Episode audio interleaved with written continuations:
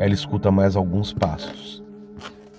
Antes de ouvir o barulho de uma cadeira se arrastando, como quem se ajeita ao se sentar. Ela entende que não está sozinha. Você tem medo de quê? Assombrações são fenômenos humanos ou paranormais? Todas essas reflexões nós faremos juntos, mas nosso ponto de partida para essa viagem no insólito é saber o que te assombra. Esse é um podcast original que traz à luz da atualidade assombrações históricas, aparições, maldições, almas penadas e tudo que o inexplicável guarda em seus porões. O que te assombra é feito por Tiago de Souza, Silo Sotil, Júlia Zampieri e Matheus Haas.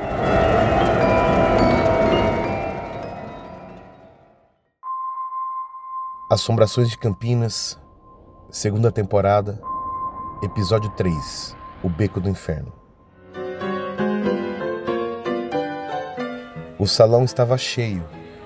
As conversas se misturavam, impossibilitando qualquer condição para a compreensão dos temas ali discutidos. Para completar o frenesi sonoro, secadores a todo vapor esvoaçavam os cabelos em rumorosos turbilhões de ar quente. Com o passar das horas, o número de clientes ia diminuindo, assim como a intensidade do rumor. Já lá pelas tantas, a última cliente se despede, junto com um intenso dia de trabalho. Trabalho que se estendeu até as dez e tanto da noite. Ela tranca a porta, permanecendo do lado de dentro do salão. Precisava encerrar a contabilidade da jornada e limpar o ambiente, preparando-o para o dia seguinte. Ao sentar-se para o primeiro respiro do dia ou da noite, escuta dois passos no andar de cima do salão. Questiona se alguma de suas funcionárias ainda estaria no piso superior. Ela pergunta se há alguém ali, não obtendo resposta. O dia havia sido quente. Certamente o barulho decorria do assoalho de madeira do piso estalando pela contração, após ter se dilatado pelo calor do dia. Claro, é isso, pensou. No instante seguinte, escuta mais quatro passos. Definitivamente há alguém ali. Ela sobe um lance da escada e na sala de maquiagem, que fica no piso superior, não há nada além da antiga penteadeira e sua inseparável cadeira.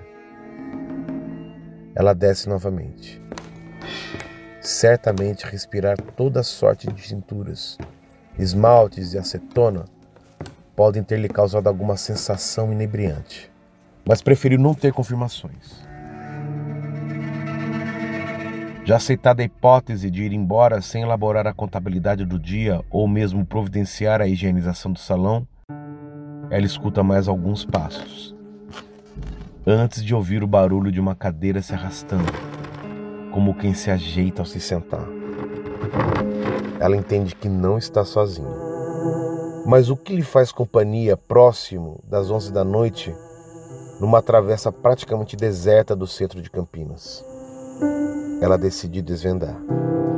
Com as pernas ainda trêmulas, sobe novamente ao pavimento superior do salão. Mesmo sem alcançar o último degrau da escada, consegue ver que não há ninguém na sala. Termina os degraus e, ao pisar no assoalho do sobrado, reproduz os mesmos barulhos de passos que acabara de escutar. Olha para a penteadeira e ela está no mesmo lugar, diante da cadeira que também aparentava não ter se movido. Aparentava. Não fosse seu estofamento recobrando a forma original depois de algo ter se sentado sobre ele. O salão ficava na Travessa São Vicente de Paula. A travessa, também conhecida por Beco do Inferno. O beco foi utilizado para torturar mulheres e homens escravizados, já que as imediações do Lago das Andorinhas, um dos acessos do beco, era um ponto de venda de seres humanos em Campinas.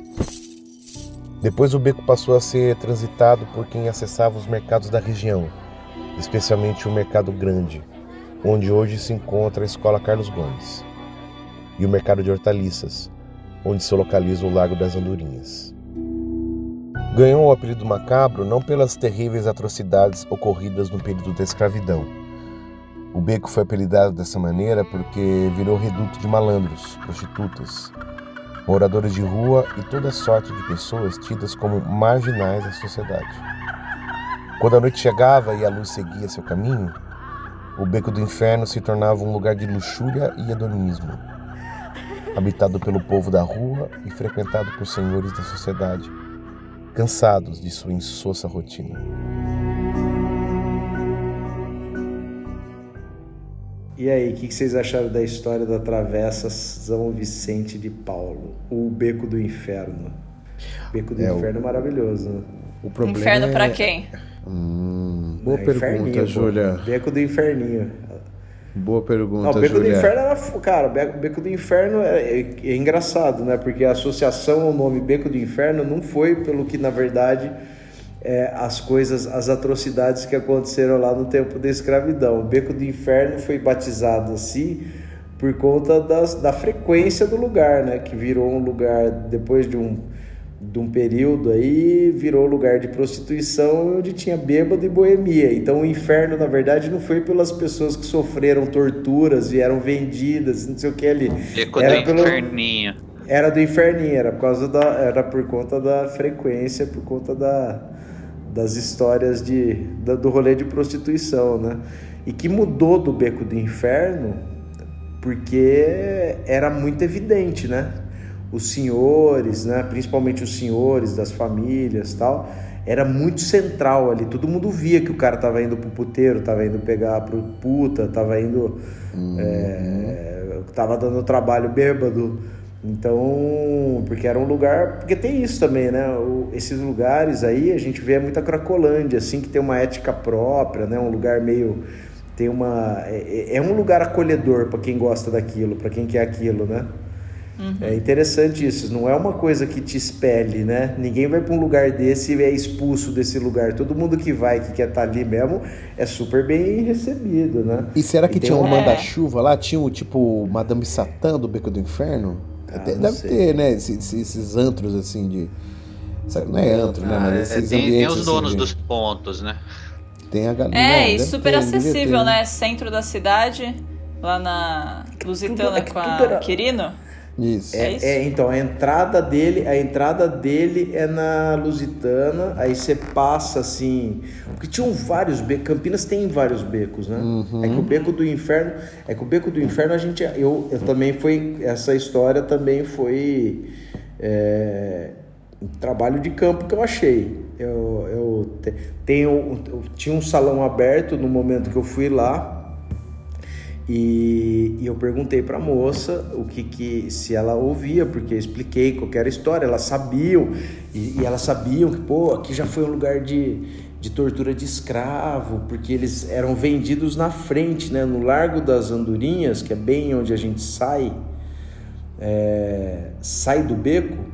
Na frente tinha o Colégio Carlos Gomes, que era um mercado, tinha um, um mercado de hortaliças também no Largo das Andorinhas e vendiam pessoas ali. No começo de Campinas, na frente da prefeitura, era o local de venda de pessoas. E quando os caras tinham que fazer alguma maldade com alguém, para não ficar evidente para todo mundo, levavam pro beco.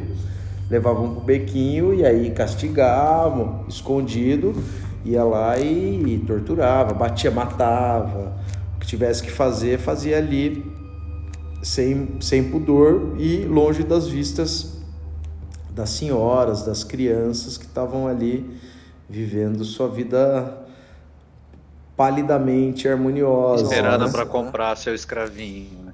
Ou esperando para comprar um escravo, esperando para comprar. Não, na verdade não era, né? Eram as fazendas mais, né? Mas é... ali ia, imagina, no mesmo lugar que vendia alface, vendia pessoa. E só que o alface não era torturado no beco, né? Era era foi, é foda. Era pisoteado só no fim, né? É, foda, né? É, e a vibe é interessante, cara. E a vibe do lugar ainda é muito, de, é muito disso mesmo. Você, é um lugar que tem uma energia esquisitíssima, assim. Um lugar de muita dor e de fuga e até de esconderijo, né? Então eles faziam tudo isso escondido. E depois foi refúgio de, como você falou, bêbados, é, prostitutas. É, de apego, talvez até de, de mendigos, né? É, exato. Também tinha e por isso que foi batizado de beco do inferno. Que as pessoas, elas, elas preconceituosamente, não, preconceituosas não, estabeleceram um conceito sobre aquele lugar em cima disso, em cima de pessoas que eram marginalizadas mesmo. Por isso que pegou. E, o, e, as, e as assombrações, diferentes de outros lugares, é, pelo menos essa experiência que eu, que eu, que eu obtive, né, esse relato que eu obtive, ele de que me parece que era uma coisa meio de cabaré, assim. Que era uma coisa meio. E ainda ligado num lugar, num ambiente de beleza, né? No salão de beleza. Hum, que legal. De, Sim. É, entendeu? Tem uma coisinha, uhum. tinha uma coisinha ali de. Tinha uma coisinha ali de. ligada à vaidade, assim. Que eu gostei, eu achei legal. Essa parte eu achei interessante. Sim. E, e ela ouve ainda os passos ali. Imagina você é, tá. É, não, é isso. Tá? Desliga o. É, é a cena, né? Você desligar o. Desliga o secador. O secador e você. Pelo amor de Deus, gente. Mas é um período sombrio, né? Um período maluco, assim. São vários momentos da cidade, né? Já diferentes e que. Você sabe que onde era cultura era um lugar de putaria braba. Tinha muita a mudança do Itatinga foi mais ou menos nesse período, né? O, o estabelecimento do Itatinga como um prostíbulo, porque ninguém queria que acabassem os prostíbulos, só queria que eles fossem para fora da cidade para você para você ter mais descrição, né? Para você ter mais você ter menos as pessoas ficarem não ficar tão exposto, né? Não ficar tão exposto, né? Não sujar a imagem. É... É porque a Mas liberdade é isso, alheia incomoda, né? E me remete muito à história da Maria Jandira, né? É, é, a, a algazarra é. das minorias, vamos colocar assim como era chamada, era tão julgada, subjugada que recebeu o nome de inferno, né? Por isso que a gente faz esse questionamento. Inferno para quem? E mais um lugar em Campinas que a gente descobriu aí, pra gente Dá, dá uma olhada, é. Dá uma, dá uma olhada lá. Não foi o beco do inferno por causa do sofrimento dos negros, nada disso. Foi por causa da. Foi por causa desse, desse signo de hedonismo. Hum, sim. Do hedonismo. Tá muito mais ligado à luxúria. Foi isso. A máscara de Baco. Do Baco. É isso aí. É isso, Pimpolhos. É isso? Sigamos. Gostei do, adorei Pimpolho, cara. Obrigado. então, fiquei muito feliz agora. Vamos lá, gente. Beijos, meus anjos. Beijo, minha tchau, linda. Tchau, Até a próxima. Beijos. Tchau. Até mais. Esse foi mais um episódio da temporada Assombrações de Campinas do projeto O Que Te Assombra. Não esqueça de escrever pra gente nos comentários, porque queremos muito saber o que te assombra. A direção e edição é de Júlia Zampieri, a pesquisa, o roteiro e os textos de Tiago de Souza e Silo Sotil, e a direção de arte de Matheus Haas.